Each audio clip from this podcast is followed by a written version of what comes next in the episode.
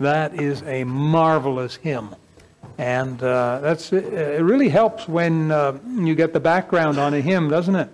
Sort of makes it come alive. You can relate with it a little more. The Pacific Garden Mission in Chicago is um, the second oldest uh, mission work in America. And uh, Billy Sunday, uh, I'm sure you're familiar with that name. He was a great evangelist, used to be a ball player uh, with the Chicago White Sox back in the late 1800s when it was called the Chicago White Stockings. That's how far back. And he was a good ball player, and he quit that. He got saved and uh, quit all that uh, to serve the Lord as an evangelist. And uh, boy, worldwide he traveled. Um, something like a million souls were swept into the kingdom because of his uh, fiery preaching. Wow, this guy, Billy Sunday, he was just he was like a cannon let loose. He, he just exploded onto the scene. And uh, anyhow, he donated a great big piano to the Pacific Garden Mission. I was there at to the Pacific Garden Mission. I went and visited the Pacific Garden Mission, said hello to Billy Sunday. No, I'm just kidding. Uh, but I did go in the 1980s. I went down there. I was in Chicago, and they don't call it the Windy City for nothing. Wow, I didn't dress warm enough. I remember it was cold on the streets, but I went and I visited the Pacific Garden Mission because that's a place of history. Wow, D.L. Moody was involved with the Pacific Garden Mission. It's just a tremendous place. And they took me on a tour all through there, really nice facility. And all these many, many years, they've stood true. And they're still winning souls to Christ and helping men get their, and women get their lives straightened. They uh, still have a radio program. What's the name of that radio program? Unshackled. That's it. And uh, you can hear it on local uh, radio around here, Christian radio. Unshackled. Oh, you're probably easier to hear it off the internet. Look it up. And they have the stories of uh, men and men's lives, women's lives that got changed through Pacific Garden Mission. It's really worth listening to. Well, let's take our Bibles and open up to the book of Song of Solomon. Song of Solomon. Well, tonight's the night. And um, chapter 8. We have worked our way faithfully, chapter by chapter, through this great book.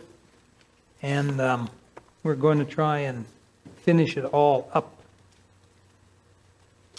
Uh, let's see, we're ready to go. Song of Solomon chapter 8. There we are. Uh, in this chapter, we find that the love and affections between the bridegroom and the bride are as strong as ever, maybe even stronger. And I'm going to tell you right up front the narrative is the most complicated of all the chapters. Chapter 8 presents the most hairpin turns in the road. It's, it's, uh, I don't think any human on earth uh, fully understands it. Um, we're going to look at it through a conservative set of glasses tonight, and uh, hopefully we'll be able to make some great applications.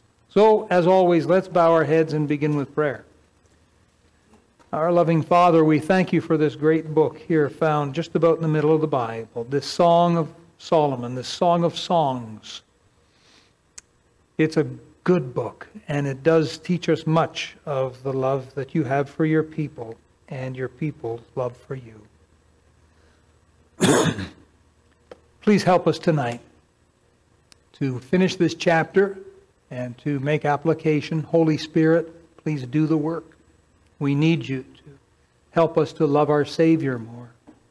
The world calls to us day after day, tempting and alluring us away from our beloved. Help us to solidify, firm up, make strong our commitment to Christ tonight. In Jesus' name we ask. Amen. All right, so let's see. Let's get to our outline. And we begin with Israel. And uh, this is actually the bride continuing her dialogue back from chapter uh, 7 and verse 10. I am my beloved's, and his desire is toward me. And so it continues right on in.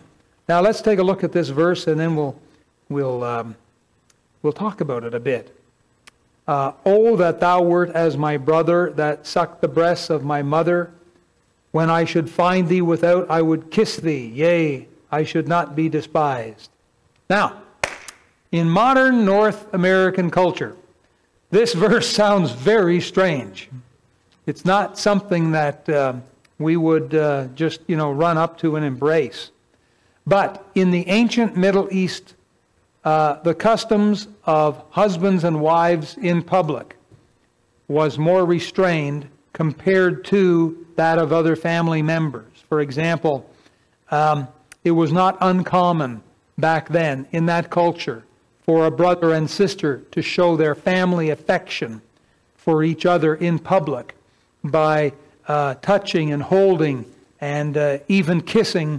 Um, and in that setting, in those days, in that culture, it was not considered taboo, it was not considered out of place.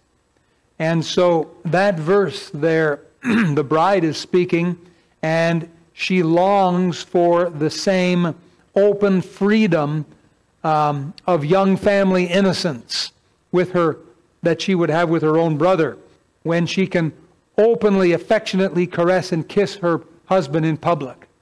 So, in that setting, husbands and wives were more restrained in public. But what she's wanting is to be able to lavish him with the affection that she would lavish on a brother growing up. And so that's the idea of that verse. So there's nothing kinky, perverted, twisted, underhanded, funny. It's, it's innocence, is what it is. Um, verse 2 I would lead thee and bring thee into my mother's house, who would instruct me. I would cause thee to drink of spiced wine of the juice of my pomegranate. now, in, in the homes of that day, it was the mother who did much of the teaching of the children. She was sort of like the uh, matriarch here, if you will.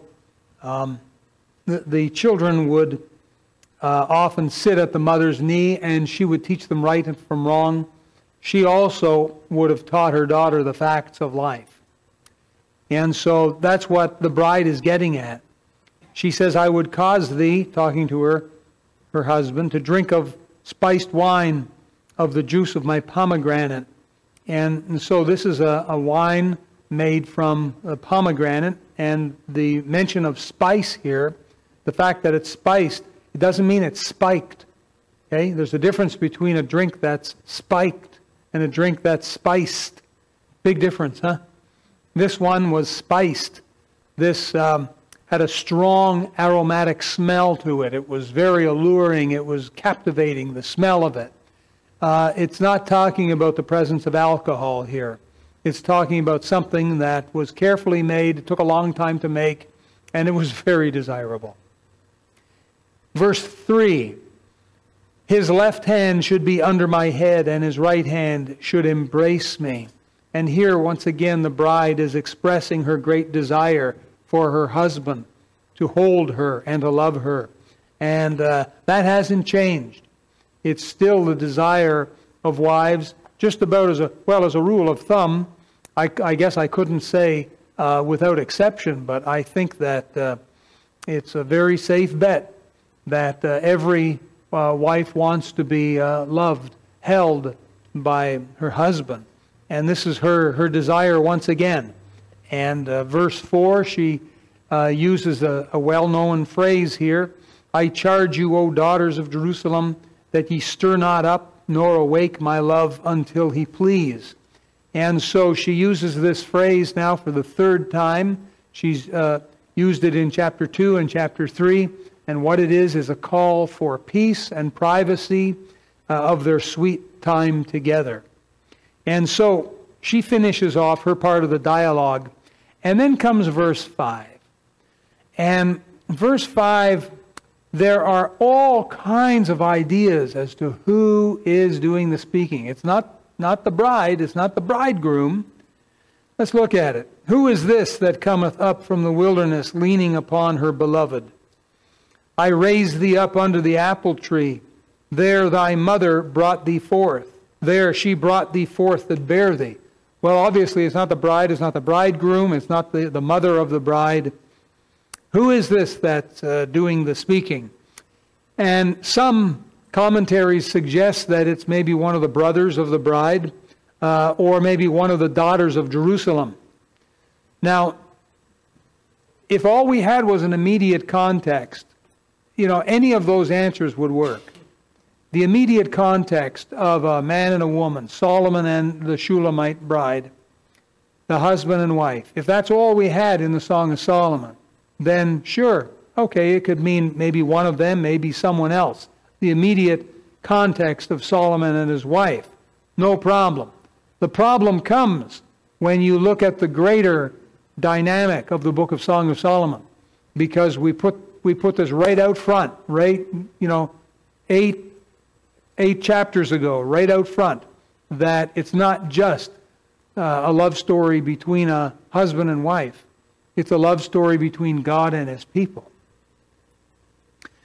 And I believe that to be true. I think that's why we have that book. And if that is the case, we've got the dialogue between God and his people, between his people and God. So, who in the world is this? Who could that possibly be? So, um, it might possibly refer to the unsaved Jews, or perhaps to the unsaved Chaldeans out of which Abraham came. Another thought is that it's the actual land of Israel doing the speaking. You've got some of the Psalms that talk about the, the trees shouting and mountains and shouting and they're clapping their hands and that sort of thing. Anthropomorphisms, it's called, giving human qualities to inanimate objects such as trees and mountains. So maybe it's the, uh, the land of Israel doing the speaking. Um, possibly. Here's a suggestion, though. I think it's safe to refer to the Holy Spirit in this case. I think that's where the safe money is. I think that's a safe bet right there. We're not going out on some wild tangent, some wild uh, uh, limb or something, but it's a reference somehow to the Holy Spirit involved. Because truly, and you know this, the Holy Spirit was definitely involved in getting Abraham to the promised land, in bringing about, you know, the, uh, the nation Israel and, uh, and all the things that happened there. The Holy Spirit was absolutely part of it. So uh, look at it here in verse 5 Who is this that cometh up from the wilderness, leaning upon her beloved? I just want you to note that, that the bride leans on Solomon.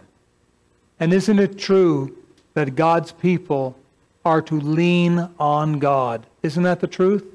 Isn't that what we have in Proverbs 3, 5, and 6? Trust in the Lord with all thine heart. And what?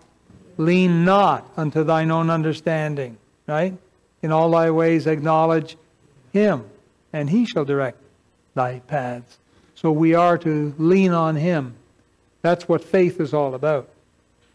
Now, we move along and we come to Israel again. And so now here the bride begins describing her steadfast love for her husband.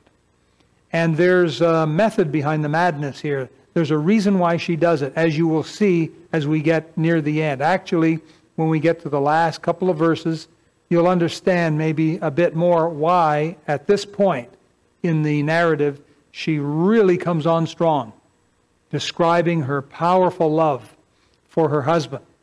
Uh, verse 6 Set me as a seal upon thine heart, as a seal upon thine arm for love is strong as death. We'll talk about that in a minute. Jealousy is cruel as the grave. We'll talk about that in a moment. The coals thereof are coals of fire, which hath a most vehement flame. We'll talk about that. she says, Set me as a seal, and a seal would show ownership. She's talking to her husband, and she wants him to set her as a seal. It shows ownership and permanent commitment. Married folks, remember that ownership, permanent commitment. You don't get much of that these days, right? We live in a world that doesn't believe in that sort of thing. More and more, there are people that believe that marriage licenses should be granted the same way dog licenses are. They're only good for a year and they're renewable. And that is so uh, out of the will of God. The idea behind God's will is one man for one woman for one life. That's the, that's the idea of God's will when it comes to marriage, a permanency there. And the same permanency that you want between uh, you and God is the same permanency that He wants between us married folks. Now, it doesn't always happen that way, does it? Because we're flawed. God is not flawed, we're flawed. And so things happen that we wish wouldn't, but they do. But here, she is describing her tremendous steadfast love, and she's, she's wanting to be like a seal, um, showing the permanency, showing the, the commitment. She says, Love is strong as death. Now, huh, married people, when was the last time you whispered those sweet words into your loved one's ear? Huh? When, husbands, when have you uh, whispered those words to your wife? Love is strong as death. It, it doesn't sound like something we would say, does it? And he said, Well, why did she say it?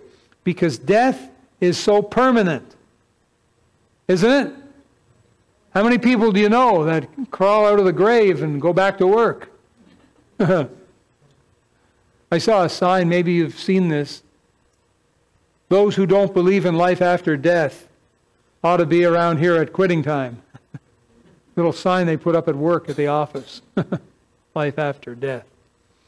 But she, she mentions death because it's very permanent, and so was her love for him. It was permanent, just as death is permanent. Then she says, jealousy is cruel as the grave. You know, if it wasn't for that word cruel, that little adjective cruel, we might, you know, better understand this. Jealousy as the grave. Okay, well, maybe that's borrowing off of uh, the first one. Well, the idea of being jealous is to be zealous. That's the idea of jealous and zealous are kissing cousins. They are very close in meaning. The word cruel uh, I don't know what you think of it, but the way the word cruel was understood 400 years ago when they uh, printed the King James Bible was it meant raw, like uh, raw flesh, almost like bloody, raw. Um, and so again, that idea of jealousy being, you know, raw, as I guess as real uh, uh, as it gets, as the grave, again referring to the strength of her love and her commitment to him. That's all it is. It's just another way of saying pretty much the same thing. That her love for him is so strong, so powerful, so raw, so permanent. That's what she's saying. And then, of course, she talks about coals of fire here, and her love burns very hot for him. And love ought to do that, don't you think? we talk about revival and getting right with God and the fire of God, you know, and uh, when you feel the Lord speaking to your heart, isn't it wonderful? And you come on the invitation and God has spoken to your heart and you, you get down on your knees and you talk to God for a minute or two about something and you go back to your seat and thank you, Lord, for speaking to my heart. Thank you, Lord. And it's like that, that fire, that revival comes back, you see. Well, that's what we ought to be feeling in our marriages is uh, that um, fire of affection. Now, it doesn't maybe happen 24 7, you know, all our lives. Uh, it kind of comes and goes, but it all, all, always ought to be warm. It always ought to be warm, and the temperature ought to rise every once in a while. There ought to be some of that, that flame that, um, that we have one for another. Now, verse 7 Many waters cannot quench love, neither can the floods drown it. Well, it sounds like on the heels of the coals of fire, it sounds like her love is similar to a fire that cannot be quenched by water. Her love cannot be extinguished, is what it sounds like. And then watch what she says. If a man would give all the substance of his house for love. Now, who's she married to? Say it.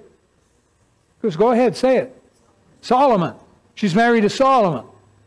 If you know anything about this guy, you know he's wealthy, right? He's considered to be one of the wealthiest men that's ever lived on the face of God's green earth.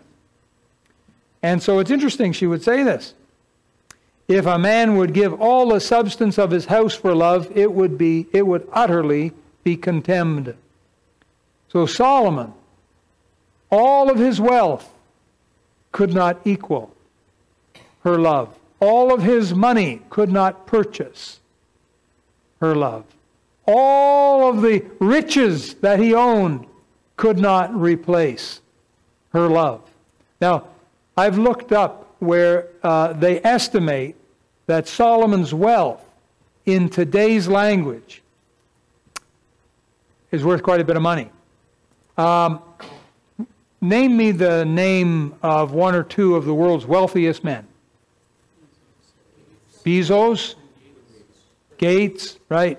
And Bezos is supposed to be worth, is it 110, 120 billion dollars? Something like that? All right. Now let's see if we can get an idea here. Um, how many um, how many thousands are there in a million? Hmm? A thousand. There's a thousand thousands in a million. Okay?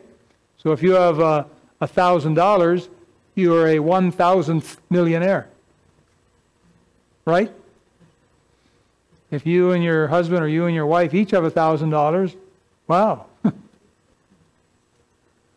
now you got a million dollars. Okay, how many millions in a billion? How many? A thousand. There are a thousand millions in one billion. And so, if you have a million dollars, it means you're one thousandth as wealthy as Jeff Bezos. so, as there's a thousand thousands in a million, there's a thousand millions in a billion.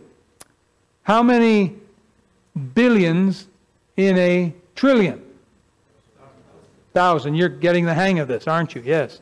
There's a thousand billions in a trillion. Jeff Bezos has a hundred billion. Well, if he had 900 more billion, he'd have one trillion. It's estimated that King Solomon's wealth in today's language was $2.2 trillion. Can I get a gasp out of anyone? There, I feel it was worth the effort. $2.2 trillion.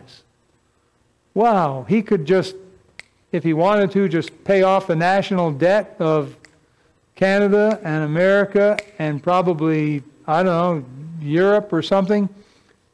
You get the idea of his wealth. He, he so far surpasses Jeff Bezos. You know, a guy says, Oh, I got a thousand bucks. Hey, I'm wealthy. And then he runs into a guy that has 10,000 bucks. And the guy with 10,000 says, Hey, let's go spend a $1,000 on something. And all of a sudden, the first guy thinks, I can't do that. That wiped me out. The guy with 10,000 says, Hey, it's no problem for me. Until he meets a guy with 100,000. And the guy with 100,000 says to him, Hey, let's go spend $10,000 on something. And the guy with $10,000 says, I can't do that. That'll wipe me out. Not me, says the guy with a hundred thousand, till he meets a guy with a million. And the guy with a million says, let's go spend a hundred thousand on something. And the guy with a hundred thousand dollars says, I can't do that. It'll blow me out the door. I have nothing left. Huh, not me, says the millionaire, till he meets a guy with 10 million. You get how this goes? Who meets a guy with a 100 million? That's Jeff Bezos. Jeff Bezos meets Solomon. And Solomon says, Let's go spend two or three hundred billion on something. And Jeff Bezos, the world's most wealthy man, even if he got his buddy Bill Gates in there with him, and they liquidated all their assets and they put all their money together, they couldn't spend 200 billion because they don't got it. And that's a drop in Solomon's bucket. And this little lady said that if a man took all the substance of his house and offered that up, that's nowhere near enough to replace the love she has for her husband? What she's saying is that she's got no price. There's an old saying, every man's got his price. You've heard that, right? Every man's got his price. Ivan, you love your dog? Yeah, what's the dog's name again? Soda. Soda Pop, right. Soda. Nice dog, Soda? Yeah. Wags his tail? Fun to play with? You love him? Sure. Would you, would you sell him for 10 bucks? No, he says, of course not. All right. We'll give you a 100 bucks for soda. No? Well, that was pretty quick. He made his mind up there pretty fast. Oh, you drive a hard bargain, Ivan. We'll give you a $1,000 for soda. no, took a little longer, but the answer's still the same. No. Oh, Ivan, I don't know what we're going to do with you. We'll give you a $100,000 for soda.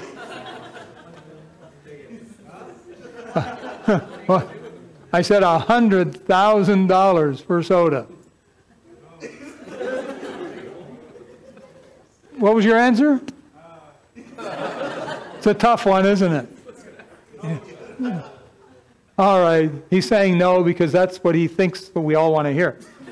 All right. How about a million dollars for soda? Yeah, talking about your soda. Now he's thinking, you know, soda could probably use a better home than what I'm giving him.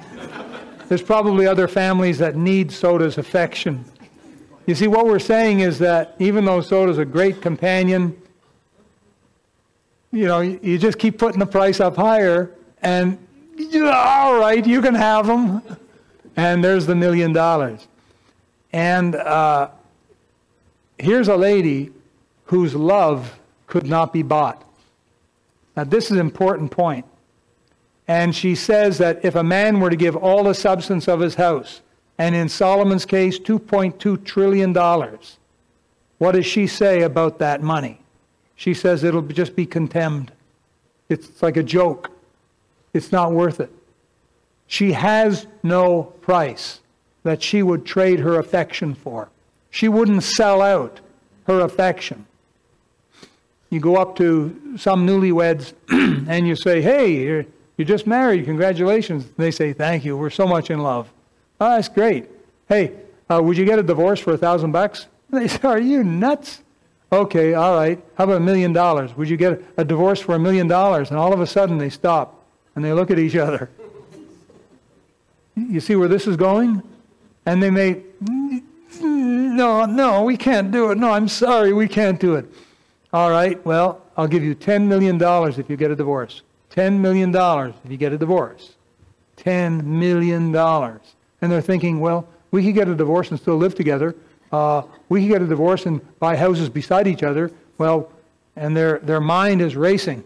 Hmm? You just keep going till you find their price. This lady's got no price. That's how much love she had for her husband. Isn't that unbelievable? Isn't that amazing? That is, I think, what the most powerful truth here is the tremendous love that she has for her husband. And no, uh, nothing on earth, nothing, nothing on earth would ever tempt her away from that. It doesn't matter what the price is, it will not tempt her away. So I just wanted you to see that. I think it's very important. Um, Demas, I think, may be an example of a Christian who gave, who was willing to give his love for God in exchange for the things of the world. Now, let's move on here because we got the Holy Spirit again, I think. Verses 8 and 9. We have a little sister. Now, um, apparently the bride's got a little sister. A couple of chapters ago, in chapter 6, verse 9, I made a mistake and I said that there was no little sister. And clearly there was a little sister, most likely the bride's little sister. So I made a mistake. So if you're making notes, go back and correct that note, okay? But because the sister was so young and not of marrying age, she plays just a minor role. And so we have a little sister, and she hath no breasts. What shall we do for our sister? Again, who is speaking? Who is saying these words? And that's why I suggest the safest bet is this is the Holy Spirit. Remember, we've got two pictures going on, and we can kind of lay one over the other. We've got the, the primary of Solomon and his bride, the Shulamite gal, but then we've got God and his people. And one sort of gives us an understanding of the other. By the way, that's what a parable does. A parable is an earthly story with a heavenly meaning. And so that's why parables are so important. And so I don't think this is a parable because it actually existed, it actually happened. So I think that is a true story, but pictures for us what's happening in heaven God's love for his people, our love for him. So uh, again, I suggest that the narrative here is done by the Holy Spirit. now, it talks about brothers, yep. A possible reference to the Holy Spirit. That's, that's what I'm suggesting here. But the brothers are talking, are sorry, are taking into account their little sister who will one day come of age and marry. Now, I want to make a suggestion. I don't think it's too far out in left field, but perhaps this is a clever reference to the day when the Gentiles will get saved, because you have that spoken of and prophesied in Old Testament scriptures that the Gentiles will come to know God as their Savior. So let's look at the verse. We have a little sister. And again, maybe that's a reference to the Gentiles, not of marrying age, but one day will be. We have a little sister, and she hath no breasts. What shall we do for our sister in the day when she shall be spoken for? Now, verse 9. Look at this. If she be a wall, we will build upon her a palace of silver. And if she be a door, we will enclose her with boards of cedar. What in the world does that mean? If she be a wall, if she be a door. A wall or a door. A wall is something strong and solid and it's built on a foundation. Hopefully it is, anyhow. And it's not going to move. A door is something that moves all the time, moves on hinges. Right? So you've got one very solid, and you've got one that's not very solid, and it's very movable. I think this is what they're getting at here. So if she be a wall, in other words, something good and solid, good character, good choices, then what the brothers were going to do is build upon her palaces, things of beauty. If she be a door, uh, something movable, uh, weaker character, unwise choices, then the brothers would restrict her freedoms and enclose her with strong, beautiful boards to protect her. So, again, I, I just suggest to you that this is, for the greater purpose, the Holy Spirit talking about a little sister, quite possibly a reference to the Gentiles, um, that are one day yet, yet to be saved. We come finally to the last bit of dialogue, and it's um, the bride. And uh, this is maybe where the saying comes from about the women always getting in the last word. Um, but in uh, verse 10, she, uh, she says, I am a wall. Isn't that interesting?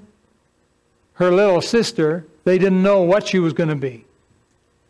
But she says, in answer, to her brothers, or perhaps in answer to the Holy Spirit here. Uh, I am a wall. Um, the idea of her being strong of character and making wise, good choices. And can I put this in again, please? Keeping herself pure for the right man, for God's choice for her. So important these days. So important.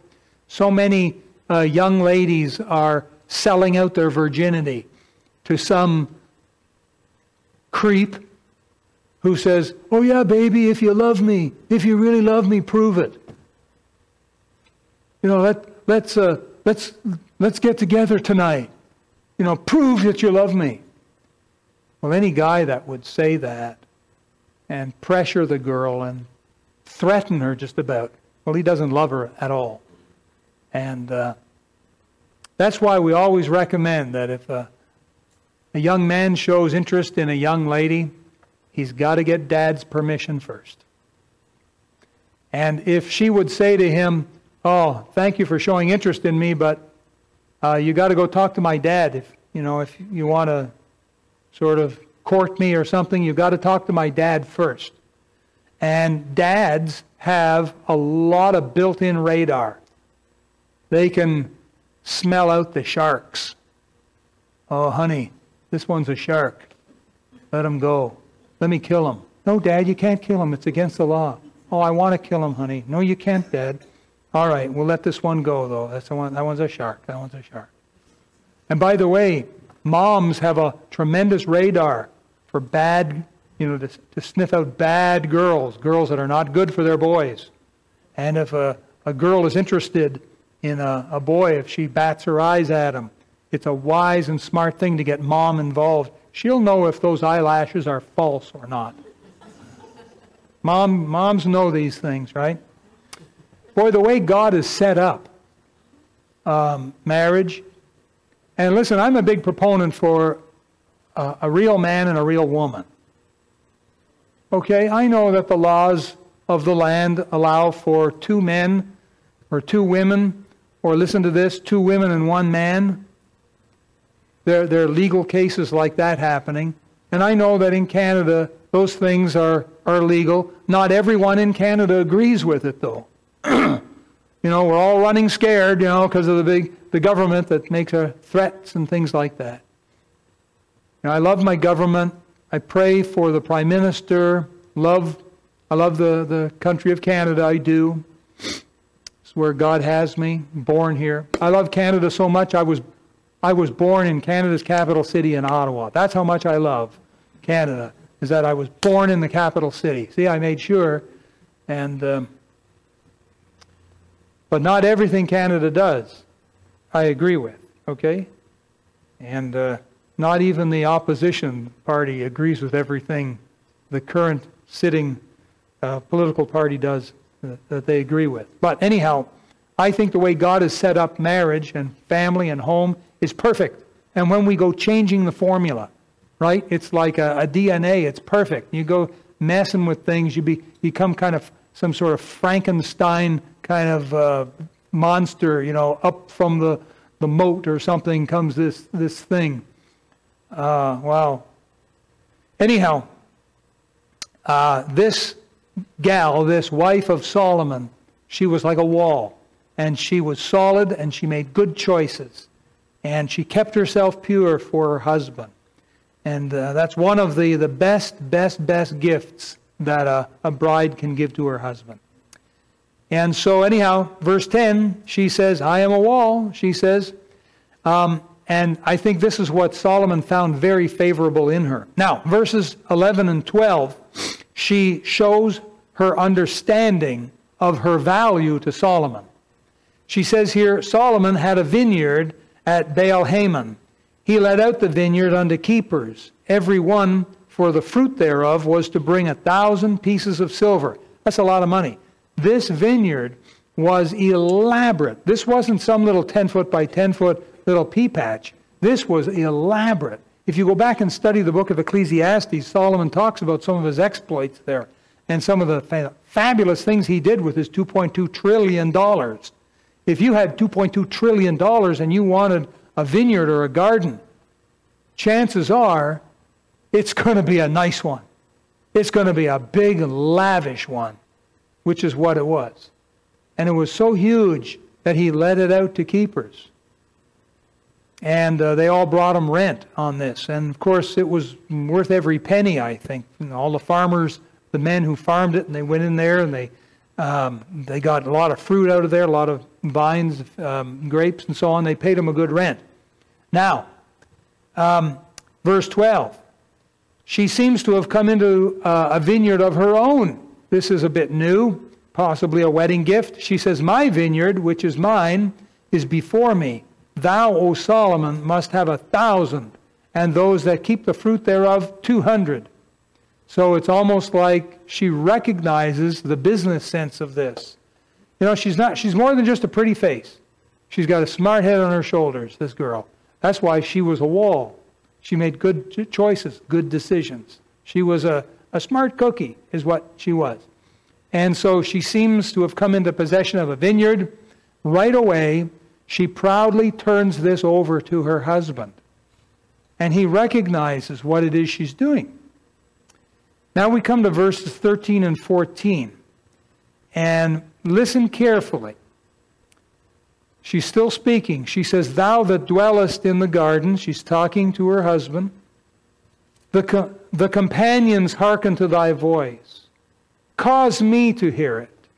Make haste, my beloved, and be thou like to a roe or to a young hart upon the mountains of spices. And it would seem that the young couple, Solomon and the Shulamite, for a period of time need to be apart. They seem to have maybe business calls or something. He had to go away. But the young couple must be apart for a short time. Solomon to his gardens, the bride to remain there in the vineyards and wait for his coming. The companions would be the servants who hear Solomon's voice and who wait upon him. She says, Cause me to hear it. Cause me to hear your voice too. She longs to hear his voice. She says, Make haste, my beloved. She longs for his return, so they'll be together again. And she speaks of the roe and the young hart. Uh, she's made allusion before to Solomon's sure footed swiftness, wanting him to return to her. And that's why I think she was so adamant in her, um, uh, her, her love in verse 6 Set me as a seal upon thine heart, as a seal upon thine arm, for love is strong as death, and so on. She was very, very strong, very, very adamant about her permanency, her commitment in her love for him. And in the light of verses 13 and 14, it's because they had to be away. But she knew he would come back. So in verse 7, once again, we found here that she said that her love for Solomon could not be purchased with money. She had no price. She couldn't be tempted. Nothing this world had to offer could ever take his place. She was very adamant about that. And I got thinking, oh, how the devil tempts you and me, tempts us to trade away our affections for Christ he tempts us with promises of money and promises of wealth. He tempts us with pleasures and with delights.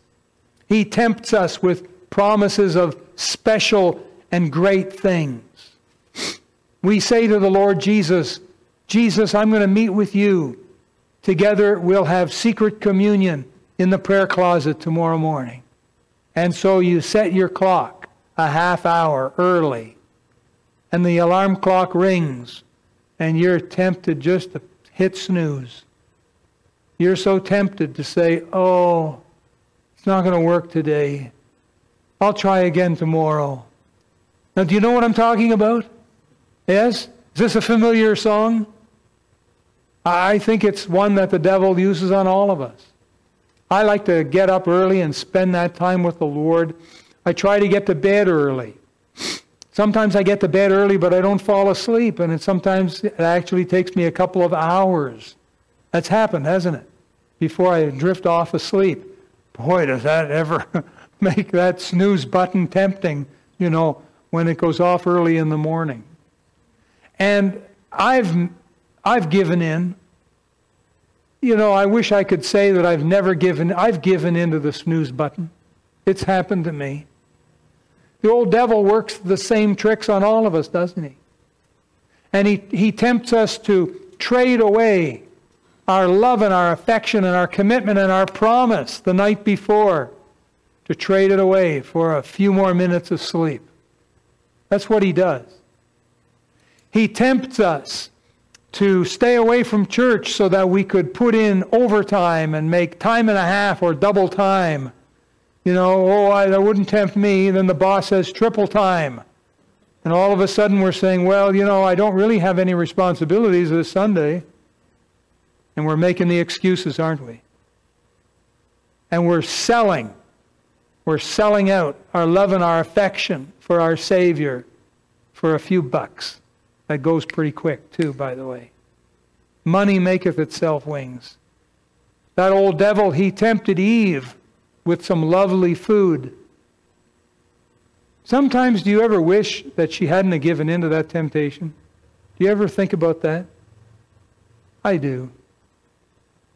That old devil, he tempted with worldly wealth. He tempted Abraham's nephew Lot.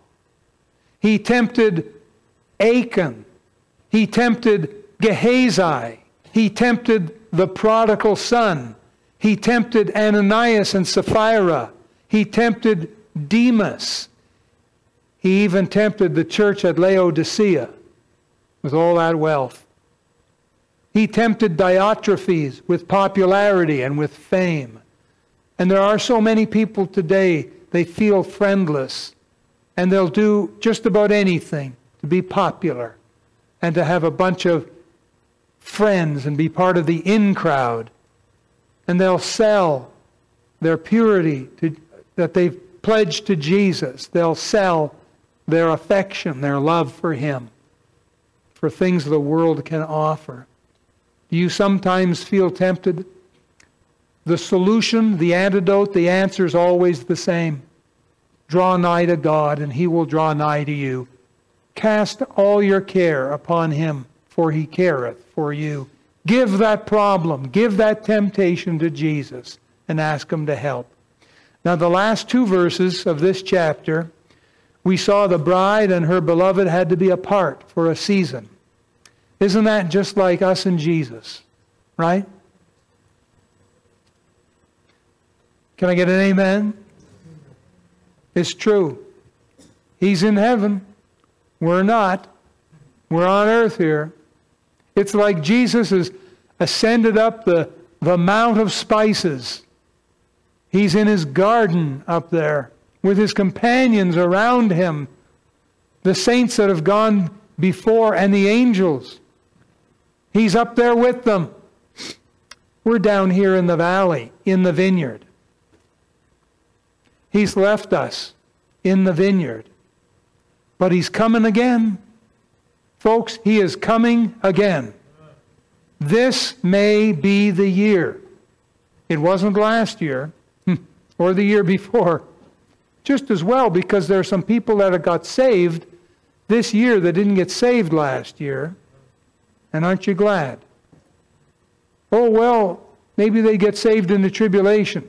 Well, I sure hope so. But do you know the cost of getting saved in the tribulation?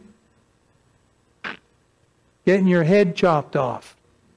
That's quite a steep price to pay. That won't happen to people that got saved this year so far. They'll be swept up together with us to meet the Lord in the air when He comes. Maybe we have the next 10 months January, February, March. We're in a March, right? Yeah, good. Yeah. Nine and a half months, or what have we got left of this year? Maybe we'll go right through to Christmas or or to New Year's Eve. I don't know. But maybe he'll come back today. Uh, yeah, today. We don't know when, but it could be soon. Our beloved will return. Our job is to labor for him in the vineyard, for his honor, for his glory. The question is, are we doing it? I hope you've enjoyed the, the book of Song of Solomon. That's been a blessing to you. I know it has been to me. Let's pray again.